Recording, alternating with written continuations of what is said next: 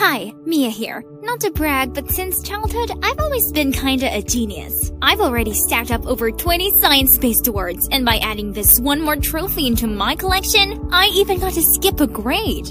Your achievements at such a young age are admirable. What's your plan next? Well, I've decided to drop out of school. Yep, that's my plan. With as impressive of a profile, I'm just one research paper away from being accepted onto the Space Up Astronomical Research Program. Why waste time on boring classes, right? But ugh, Mom and Dad didn't like the idea of me not graduating. So after a lot of compromises, I did get to move to Quebec with my grandparents for a year. But I still had to go to school there. And voila! Here I am in Canada, ready to conquer my dream. But why was there this angry crowd in front of my new home? They were screaming, cursing, vandalizing. My grandparents secretly signaled me inside the back way, then glumly told me how the crowd were parents of the children who got food poisoning after attending Riverside School summer camp. The problem was, the food was provided by my grandparents' farm, and now the school is threatening to file a lawsuit and doesn't seem to be open for negotiation. That can't be. There must be a solution for this. So gathering up my courage, I knocked on the principal's door.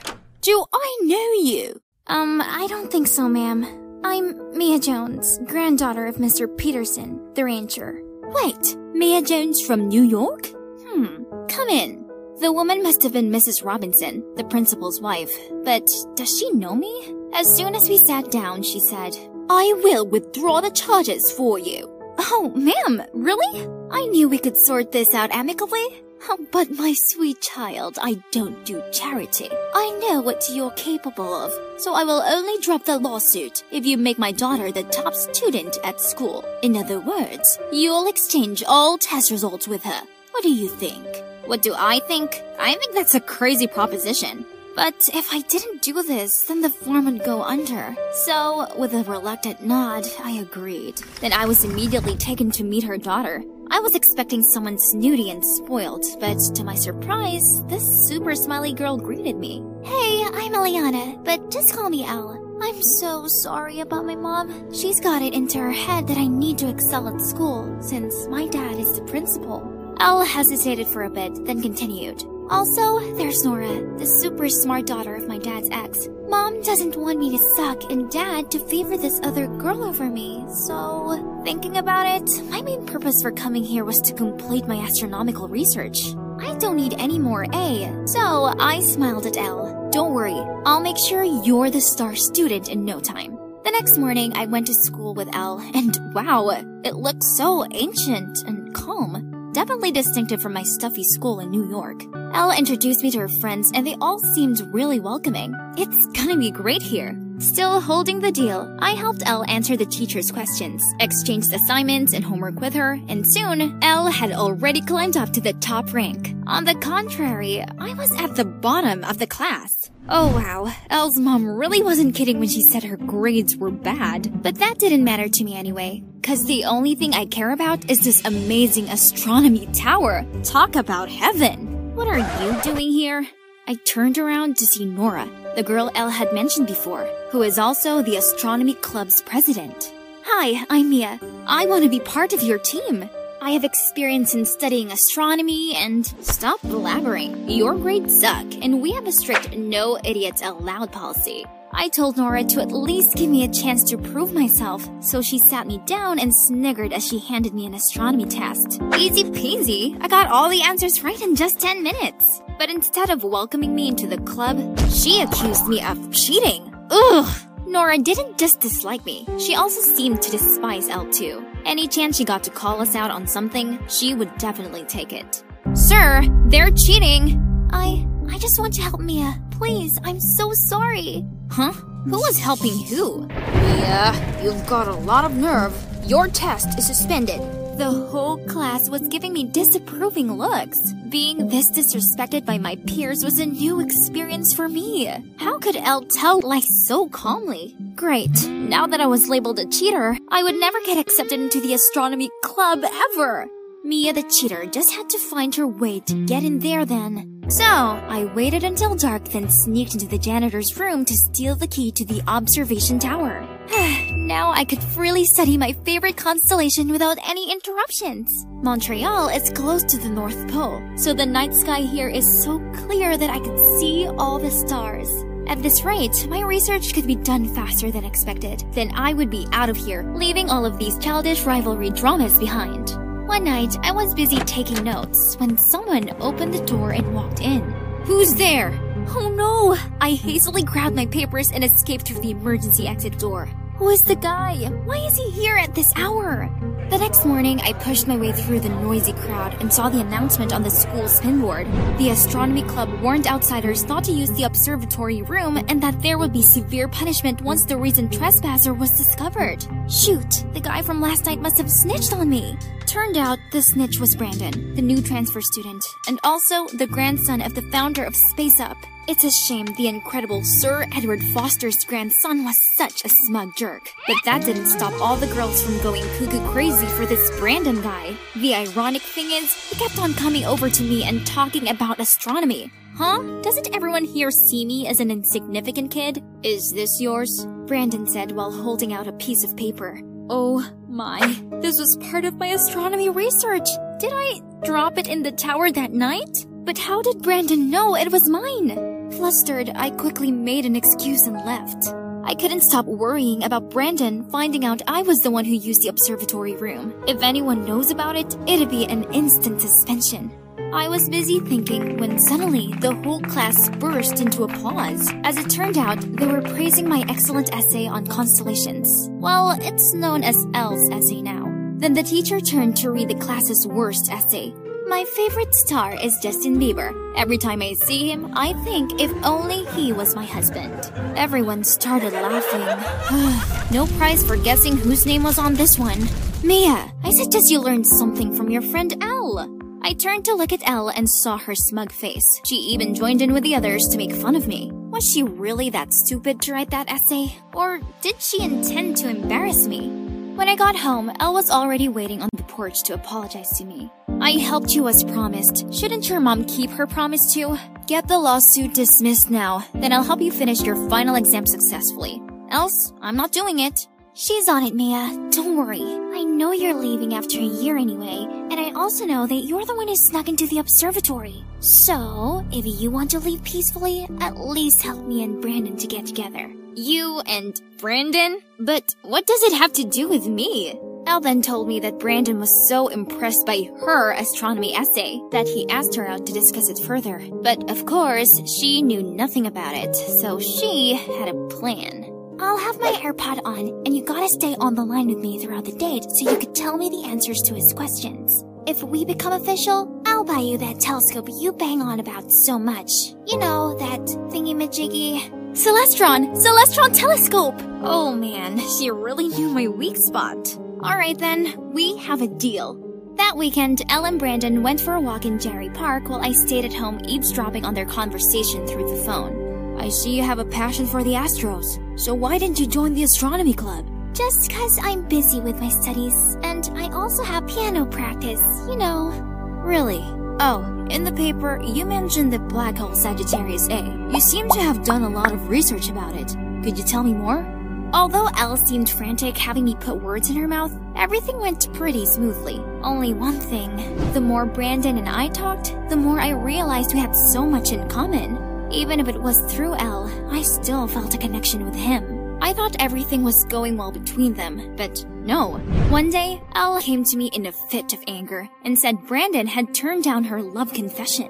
I want you to go talk to him and figure out why. I need to know the reason. What? Why don't you just ask him? Because I'm me, Elliana Robinson. I don't ask such embarrassing questions. So I was the one who had to make the embarrassing move?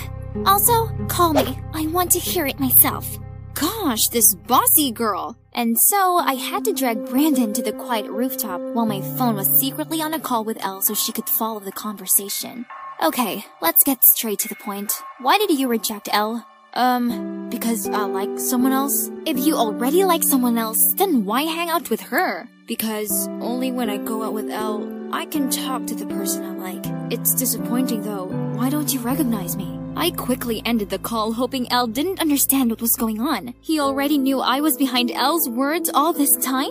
It turned out Brandon had met me once in the city's ranking contest for students in sixth grade, in which I surpassed him and won the first prize. He'd never met a kid smarter than him in astronomy before, so when he saw me again at school, he instantly recognized me. Only, he couldn't understand why my score was so low. Brandon wanted to talk to me, but he said that all he received was a cold shoulder. I felt a bit guilty, but it's all because he told the school administration I snuck into the astronomy room. But it turned out Nora was the one who reported me. Nora was there at the time too. By the way, why do you have to do Elle's homework? I told Brandon about my contract with Missus Robinson and apologized for not thinking about his feelings when I agreed to be behind his and Elle's date. I see. Follow me. There's something you should know. Brandon took me to see Nora. She didn't welcome me at first, but when Brandon told her about my secret, Nora immediately changed her attitude. I should've known. Someone like Elle couldn't make such progress. She and her mom are deceiving everyone again. Then, Nora told me how she was secretly investigating the food poisoning case because, on the day of summer camp, she saw Missus Robinson and Elle doing something shady in the school kitchen. Why should I trust you? Elle told me that you have it in for her. So maybe you're just trying to ruin her life. Please, why do I have to do that? Believe it or not, your precious best friend is trying to embarrass you in front of the whole school. What is this?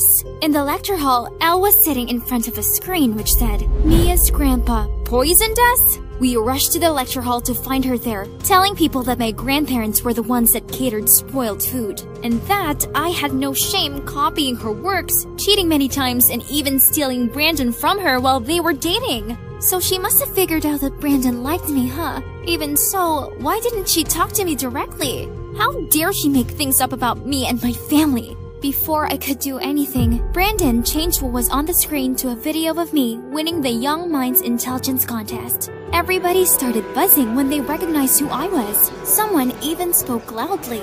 I watched that show! Is that really Mia? Elle's face turned pale as people started doubting her. Then Nora snatched the mic from Elle's hand and said, So, now we've made it clear that Mia isn't dumb at all. Then what about the poisoning at the camp? Did anyone find it strange how only Elle and her mother showed no sign of poison symptoms that day? That's because they were the ones who poisoned the food and blamed it on Mia's grandparents. The screen continued to show a clip of Elle's mom looking shady as she spoke to some man. She did all that just to ruin Mia's grandparents' good reputation. Then she would hire this man to buy the farm on her behalf for a ridiculously low price. What did you say? Oh my god, the principal has been standing at the door and witnessed everything. Everyone out! When there were only four of us left in the room, Elle furiously shouted, How dare you! You're just the outcome of your cheater mom, remember? Don't play dumb with me. You're well aware that my mom didn't cheat on Mister Robinson, and that your mom is the one who lied to him to ruin his and my mom's wedding. And then what? Lying again that you're his daughter to force him to stay with her? You and your mom are awful people. Mister Robinson stood in between them and stopped the argument. Oh, he didn't look too well either.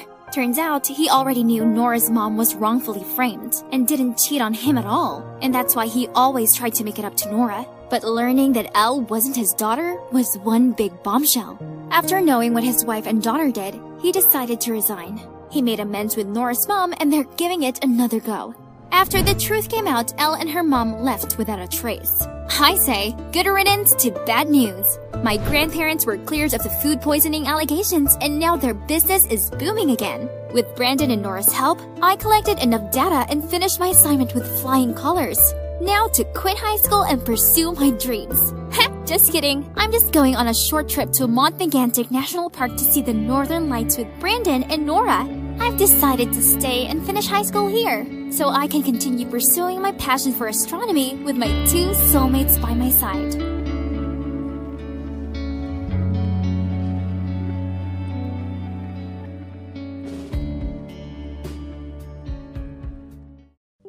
Hi, my name is Kira, and recently, memory lapses almost ruined my life. Now I'm back to normal and remember almost everything with ease. Well, my memory problems didn't start at birth. All junior high and first years of high school, I remembered absolutely everything. I was a great student, memorized stuff easily, and even helped my friends with their lessons. Kira has a phenomenal memory, the teacher said. She can memorize long poems, formulas, and dates very quickly. You have to use that ability. My parents were thrilled. They complimented me all the time and said that they had high hopes for my amazing memory. I won school competitions. I was the best in my class and even in the whole school. However, my triumph didn't last long. If in junior high school, they still wanted to be friends with me because I was the smartest, then in high school, of course, I had my detractors. Those of you who are at least once the best at something know how it is.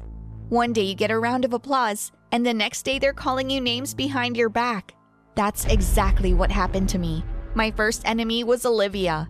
We went to different schools in junior high, and she was the best at hers. Now she had a rival in my person. At first, Olivia took my progress as a challenge. Kira, congratulations, you did the best on the test. My teacher complimented me one day. Olivia snorted loudly and hissed, leaning toward her friend. Big deal, one time. Let's see who's the best next week. But next week too, my test was judged the best. And next week, and the next week. That's how Olivia knew I wasn't just a misunderstanding, but a real competitor and an enemy. One day, a classmate caught me in the school hallway, pinned me against the wall, and blurted it out. Listen, you, if you think you're the smartest, I hasten to disappoint you. I've collected every award in my school, and I'm going to do it again. But what can I do if I have a perfect memory? I shrugged my shoulders. Just admit it that you're number two now, that's all. Olivia recoiled from me and stared wide-eyed. She looked like I'd punched her in the face. Number two? We'll see about that. I would do anything to make my parents proud. And the classmate wasn't lying. I wasn't too worried at the time. What's she gonna do? Kill me? That's ridiculous. I didn't even tell my parents about the story. But Olivia was determined. She and her friends were going to teach me a lesson. The girls broke into my locker, stuffed it full of books, and broke the lock. When I tried to open the locker door to put my things, it didn't open right away. I pulled the door as hard as I could. It flew open, and a ton of heavy books and textbooks fell on my head. In fact, that was the beginning of the worst chapter of my life. After the blows on my head, I lost consciousness. I didn't know what kind of books those bitches had put in there. Probably all the volumes of a medical encyclopedia. I woke up already in the hospital. The first thing I saw were my parents' upset faces. Kira, my mother exclaimed. How are you feeling, honey? What happened? I couldn't remember anything at all. My parents told me about the locker and the books. The doctors reassured my parents. They said it was just a minor bruise and that it wouldn't affect my life in any way. For about an hour, my mom and dad calmed me down and promised me I'd be home in a couple of days. You need more sleep now, he said. Dad stroked my head. We'll definitely visit you tomorrow. But at that moment, I suddenly looked at my parents fearfully and asked, "Where am I? What happened?" And that's when Mom and Dad realized that the bruise wasn't so minor. Yes, I had blackouts. And they reoccurred so often that every hour, my parents had to, from the beginning, to tell me where I was and what had happened. The doctors were just throwing up their hands. They took all the necessary x-rays and found nothing wrong. From that moment on, however, my life changed completely. At first, my parents still hoped that returning to my familiar surroundings would help me with my memory lapses. However, on the first day, I had a real tantrum when I suddenly found myself in the middle of the school hallway. I had completely forgotten how I woke up this morning, how I was going to school, and I didn't remember the way to school either. No, schooling is out of the question, said a worried dad. Only distance learning. But distance learning wasn't going to do any good either. Once I had learned something, within an hour, I couldn't remember anything I'd learned. That's how my successes ended. And most importantly, I didn't know who had set up the textbook incident. I vaguely remember disturbing Olivia's life, but I couldn't remember our last conversation or anything that might have pointed to a classmate. But I was sure that one day I would remember everything and find the culprit that was phenomenal. My memory would now be considered by the dory fish. About a week after I switched. After I switched to homeschooling, someone rang our doorbell. I went downstairs and froze. Standing on the doorstep was Olivia and her friends.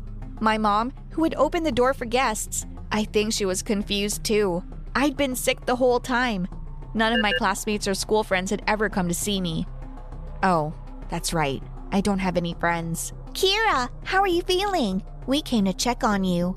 Olivia seemed very sincere, and so did the girls who decided to keep her company. Seemed pretty friendly. I sensed some kind of unease, but I couldn't figure out what I didn't like. My mother invited my classmates into the house. She set the table and we all sat down for tea. You really don't remember anything at all? Olivia asked me thoughtfully. I remember things until I black out. I don't remember much since then, since I came to my senses. I explained. What do the doctors say? Will your memory come back? My mom explained to the girls that the doctors are trying to help me. But so far, the therapy is having very little effect. The girls were relieved and looked at each other. I was very pleased that they cared about me. However, by the end of the tea party, I had lost some of my memory again. Olivia? Girls? What are you doing here? I stared at the guests in surprise, and they stared at me. Your friends are here to see you, said my mother patiently. Friends? I don't remember having any friends at all. Olivia suddenly jumped to me and took my hand. Of course we're friends, Kira. You're so good, and you're about to be the best in school again. The girl almost cried, and I smiled back at her. Weird. My scrappy memories were telling me that she and I were major enemies. But how could an enemy care so much? I must have got it all wrong. One morning, my mother left me home alone. She needed to get to the office right away. I'll sign the papers and be right back, honey. Don't worry, I smiled. I'll just lie down and watch the show. Nothing will happen. But about fifteen minutes after Mom left, the doorbell rang. I had to go downstairs and open it. There was Olivia on the doorstep. Hi, Kira. I took the afternoon off from class and I thought, why don't we go for a walk together?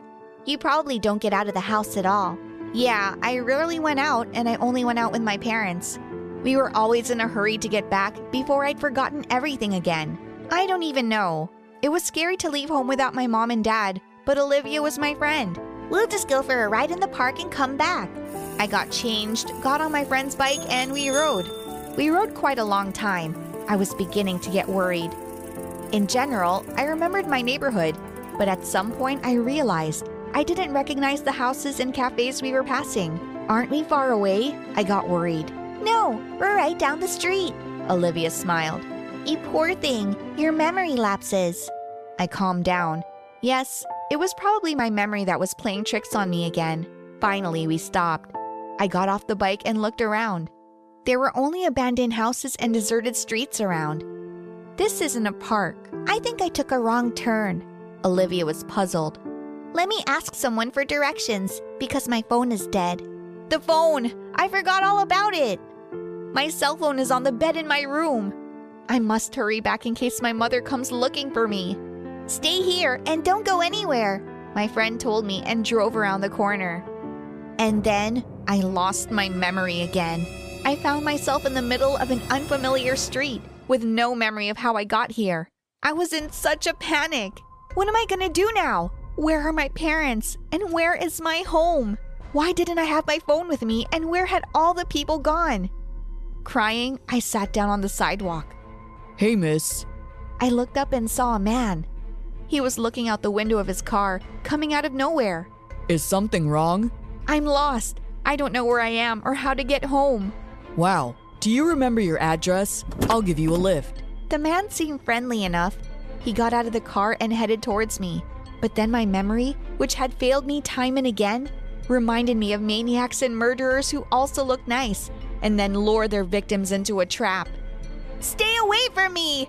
I screamed at the top of my lungs. Miss, I'm a policeman. The man went to his pocket for some reason. I thought for sure he was going to kill me. So I jumped up and ran down the street as far as I could see. But I didn't run for long. I tripped on the uneven pavement and fell down, hitting my head as hard as I could. I woke up again in the hospital. And again, my parents were leaning over me. Kira! My mother was crying now. Did you find me? That's good. I went with Olivia and I got lost and that man. You remember everything? Yes. After another stroke, my memory magically came back to me. And now I remember everything. The feud with Olivia and her threats, and how she showed up at my house pretending to be my friend. Sometimes people cross the line to be the best they can be. Like Olivia, trying to get her parents' approval. She went completely off the rails. My classmate was just trying to teach me a lesson by doing that prank with the textbooks. But when I lost my memory, I realized I overreacted. It's one thing to have a bump, but it's another to lose consciousness and amnesia. Olivia was afraid of getting kicked out of school for that prank, or even go to jail. So she first made sure I remembered very little, and then decided to play it safe and take me away to another neighborhood, leaving me alone. Sounds crazy, doesn't it? I don't know what would have happened to me if it hadn't been for that policeman. Even on his day off, he couldn't get past a damsel in distress. Olivia didn't go to jail, but now she has to work with a psychologist all the time. And I'm back to being the best student ever. If you were me, would you forgive Olivia? Be sure to share your thoughts in the comments below this clip. Hi everyone, my name is Leslie. I live with my dad. He's a cop and controls my every move. My parents got divorced a few years ago, and I've been living with my mom all this time. However, she had to fly out of state for a year for work, and I had to move in with my dad, who lived in a small town. No, I love my dad, but the whole situation sucked. New town, new school and classmates, and a new life, because my dad is a strict man. My mom didn't let me do much either, of course, but my dad laid out his rules right away when I came to visit. No boys, no long walks, and no parties. Also no short dresses or skirts. Honey, I work with criminals and I know what they can do. I want you to be safe, and I don't want you getting involved with anyone, especially Johnson. Who's Johnson? He's your future classmate. I've already checked out all your new classmates. Johnson is a frequent visitor to my station, always getting into trouble. All he can do is fight and steal. Watch out for him. He's not your kind of crowd. And when I saw this Johnson guy, I knew what my father was talking about. Dirty, unkept, very mean and arrogant. Wow, we got a princess over here. He gave me a cheeky smile. I was startled and immediately pepper sprayed him in the face, because what my dad said about this guy really affected me. Hey, is that how a princess greets people? The troublemaker was indignant and covered his face with his hands. Everyone just laughed at him and gave me a thumbs up. I thought that such an unconventional introduction would help me avoid Johnson's attention. But after class, some guys grabbed me. Hey doll, wanna introduce yourself? Leave me alone, I said, trying to get out of their grasp. Why are you so boring? Come with us. Let's have some fun. Hey, the lady said she didn't want to talk to you, said Johnson, and he got into a fight with these guys. He quickly scattered them and then asked me if I was all right. I was really scared, but I was also shocked, which made me speechless for a moment. And then my dad showed up at the wrong time to pick me up. He saw me next to Johnson. Hands off my daughter, Brandon, my father said sternly. Ah, so the princess is your daughter. The boy smiled. All I did was help her. Don't go within a mile of her, understand? Or you'll spend the night at the station, behind bars. I'd be happy to. I haven't been there for a whole week. Brandon grinned. I couldn't even stand up for him, which made me feel insanely ashamed. At home, my dad told me again to stay away from Brandon and reminded me not to hang out with boys until college. Otherwise, my schoolwork would suffer, and any boy who dares to go out with me would suffer too. I'm sure my dad was serious about it. It was really boring at home. I finished all my homework. Dad was watching baseball on T V. I couldn't go out. Besides, I didn't really have anyone to go out with, and I felt terribly lonely. I called my mother, but she couldn't talk to me for long because she was busy. In the morning, for the first time in years, I was excited to go to school. I found Brandon and thanked him for rescuing me yesterday. The best thank you is if I could copy your homework, he said. I didn't care, so I gave him my notebook. I noticed, however, that Brandon was having trouble reading. Are you a bad reader? I asked him. Yes, he admitted and blushed. Don't you like books? I don't have time to read. I'm busy surviving. Is there a desert island around here? I joked. I don't have a home, Brandon answered calmly. My parents abandoned me, and I ran away from the orphanage a long time ago. They weren't treating me well.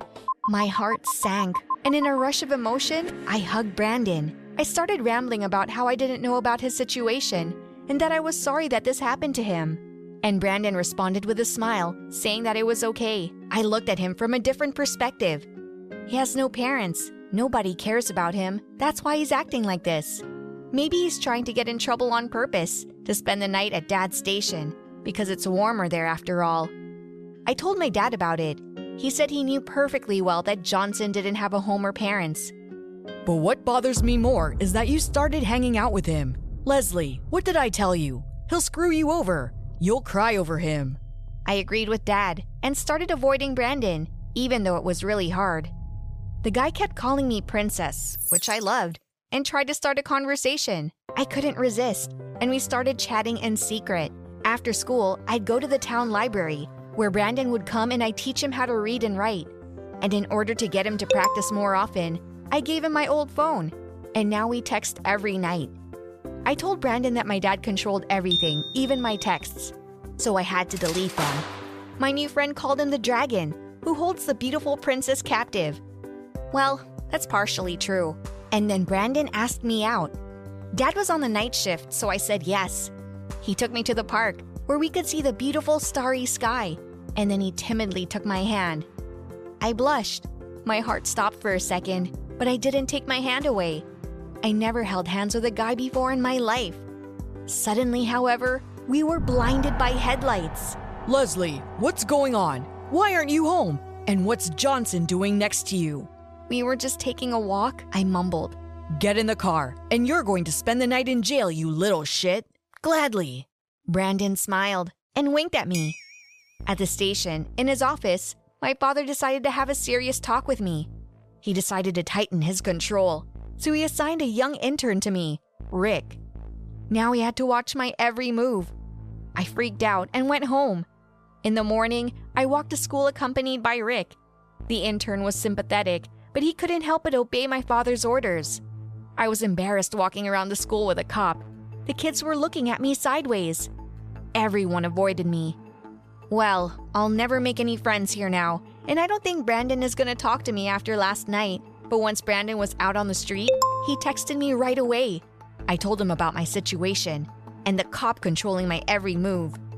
Brandon promised to do something about it, and in the evening, when my father went to bed, someone knocked on my window. When I opened the curtains, I saw Brandon. I immediately let the guy in the room. You're crazy, I said quietly with a smile. Dad is home. Yeah, but he goes to bed at the same time. I noticed that a long time ago, being at the station. Besides, I don't want my princess to get bored. I chatted quietly with Brandon. I went on to teach him. And then my friend confessed that no one had ever treated him with such kindness before, and he wasn't even comfortable accepting my help at first. Usually everyone avoids me because I'm the school's biggest troublemaker. Princesses like you just look at me with contempt. And you, Leslie, are not like that. You're very kind. He took my hand again, and I couldn't resist kissing him on the cheek.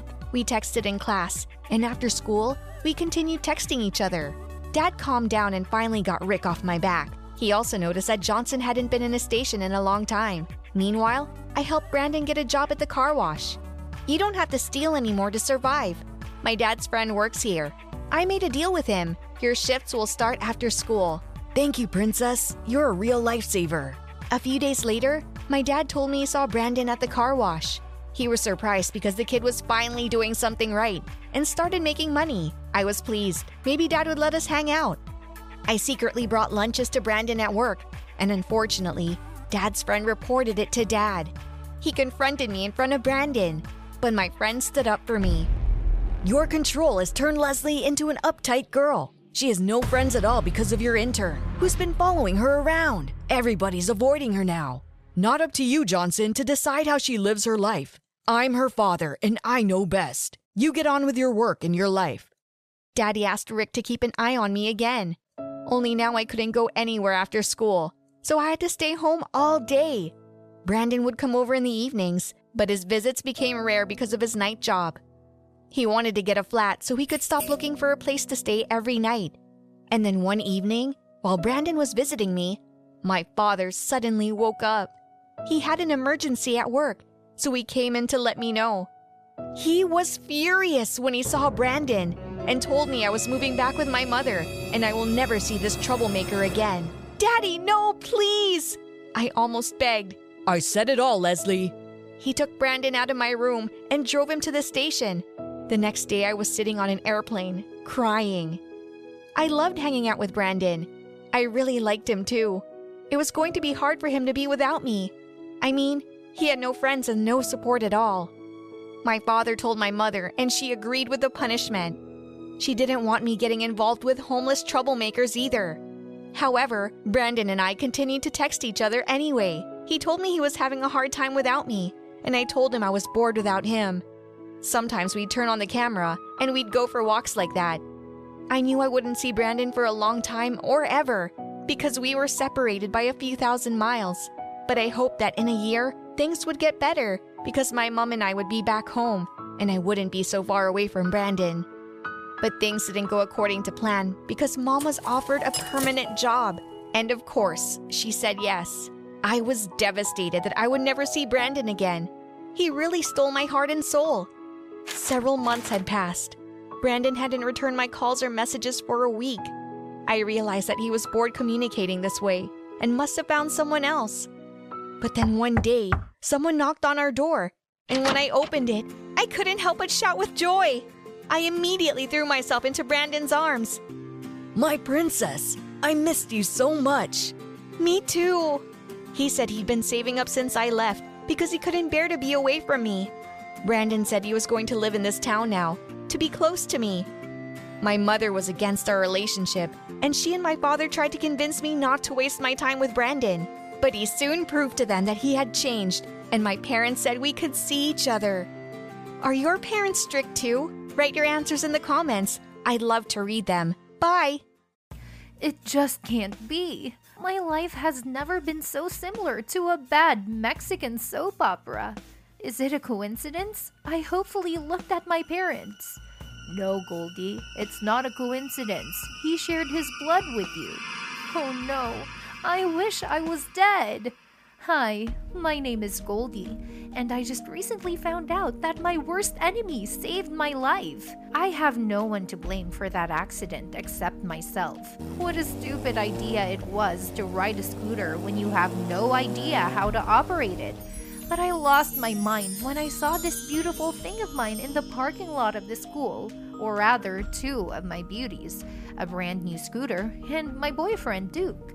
I have been dreaming of having an iron horse for years, and now Duke got me one for my birthday.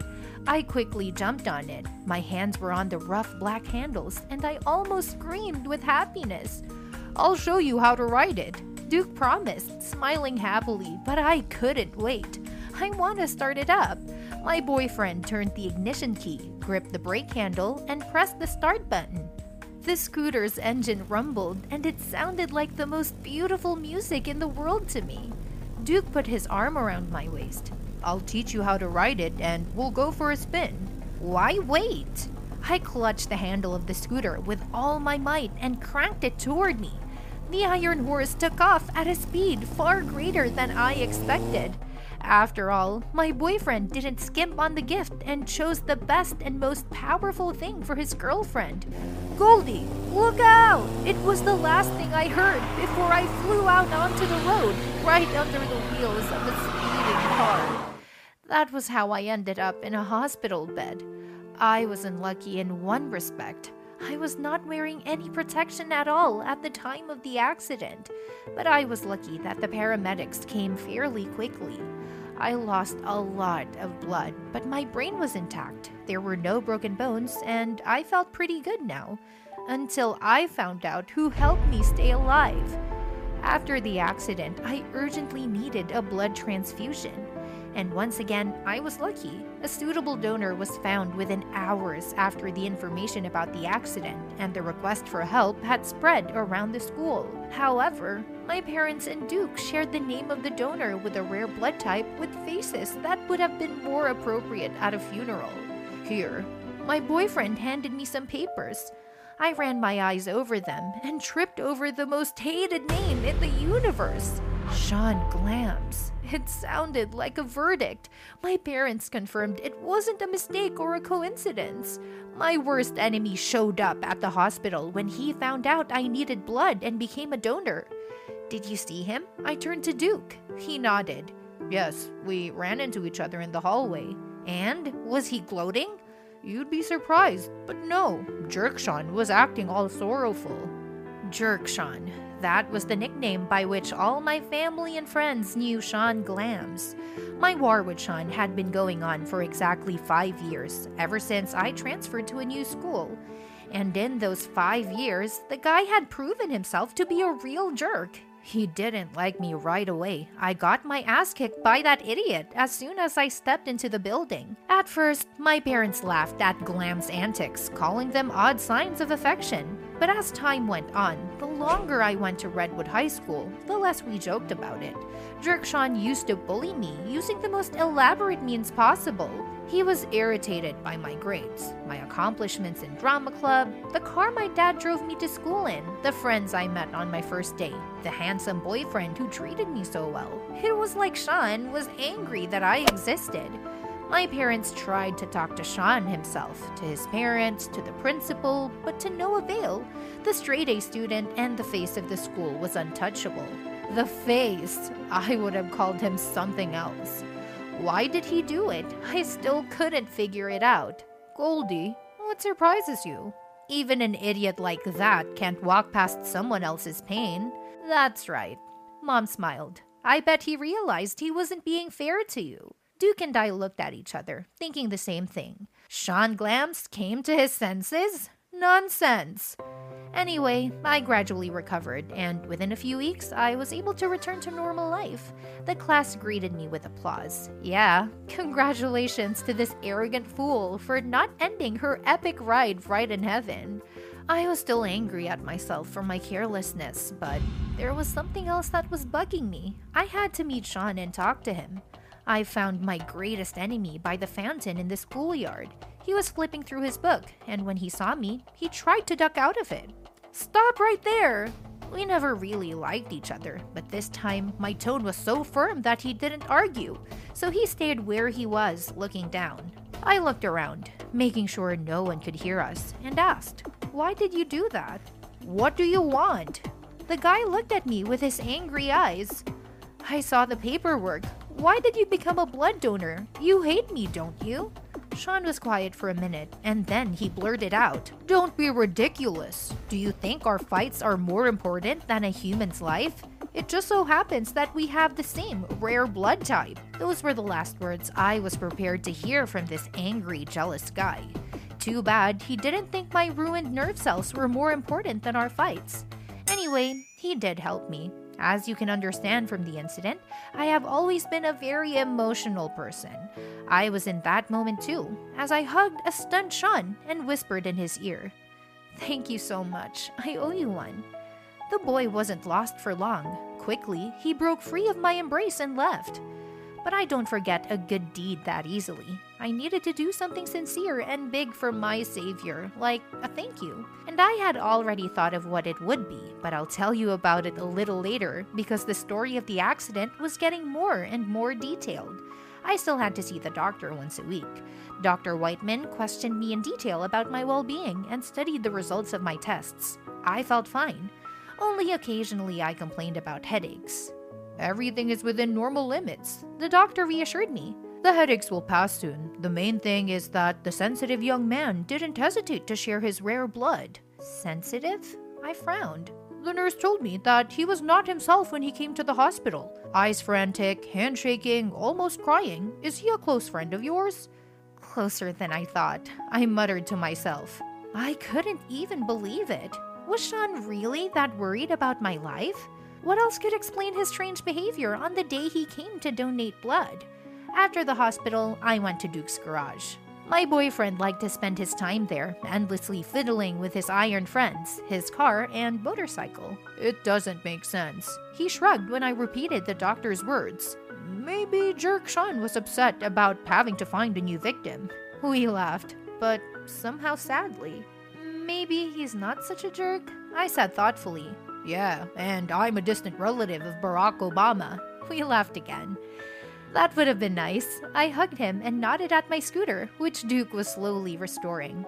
"How's it going?" "Pretty good. Almost no damage, just a bit of a problem with the brakes, but I'll fix that." We could joke all we wanted, but the fact remained that Sean had shown himself in a very different way this time, and I probably shouldn't call him a jerk anymore. After all, I wouldn't be able to hug my boyfriend and see my parents anymore without that jerk. So here was my plan. The first thing I did was go to the reporters of our school's YouTube channel. They, of course, were aware of my story and were happy to help. We filmed a short video that I was planning to show to the whole school at the year-end event. As always, on the last day of school, the entire Redwood school staff gathered in a huge auditorium to congratulate and award the very best students.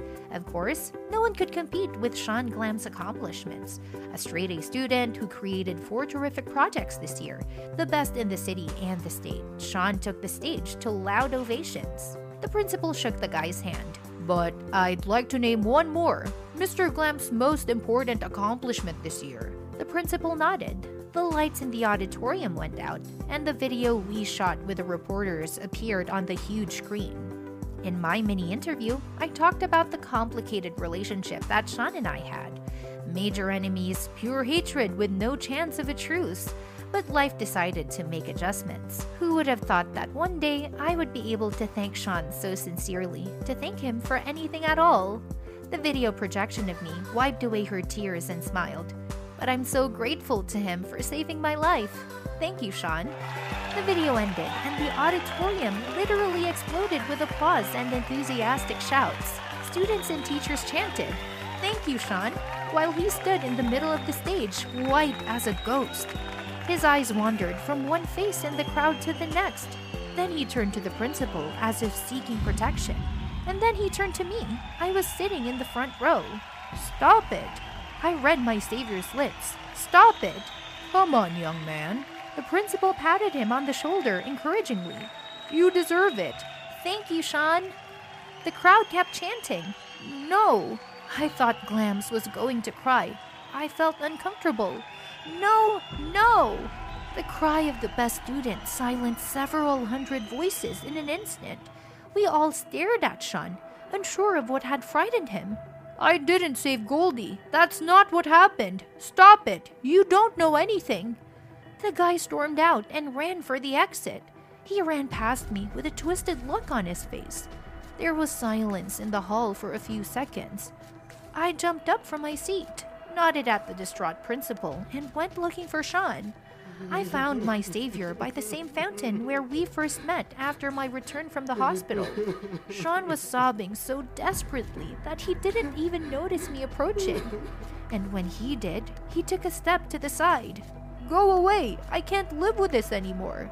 "With what, Sean? I don't understand." "It's my fault." The guy sobbed again. "The accident happened because of me." I felt like I was hit on the head with a dust bag, as if the meaning of his words was making its way to me through a dense fog. "I saw your stupid boyfriend bringing the scooter into the parking lot. He went off to look for you, and it was like I had lost my mind. I stood there staring at that damn scooter for ages, and then I went over and broke the brake lever. By the time I realized what I'd done, it was too late." "But the accident wasn't because of a faulty brake. It was because I wasn't watching where I was going. I wasn't even thinking about slowing down. Of course, Sean was a monster, but he has already shown remorse for what he did, and I owe him my life." Do you think I should tell Sean what really happened, or should he continue to suffer from remorse? Leave your opinion in the comments. Your support is very important to me.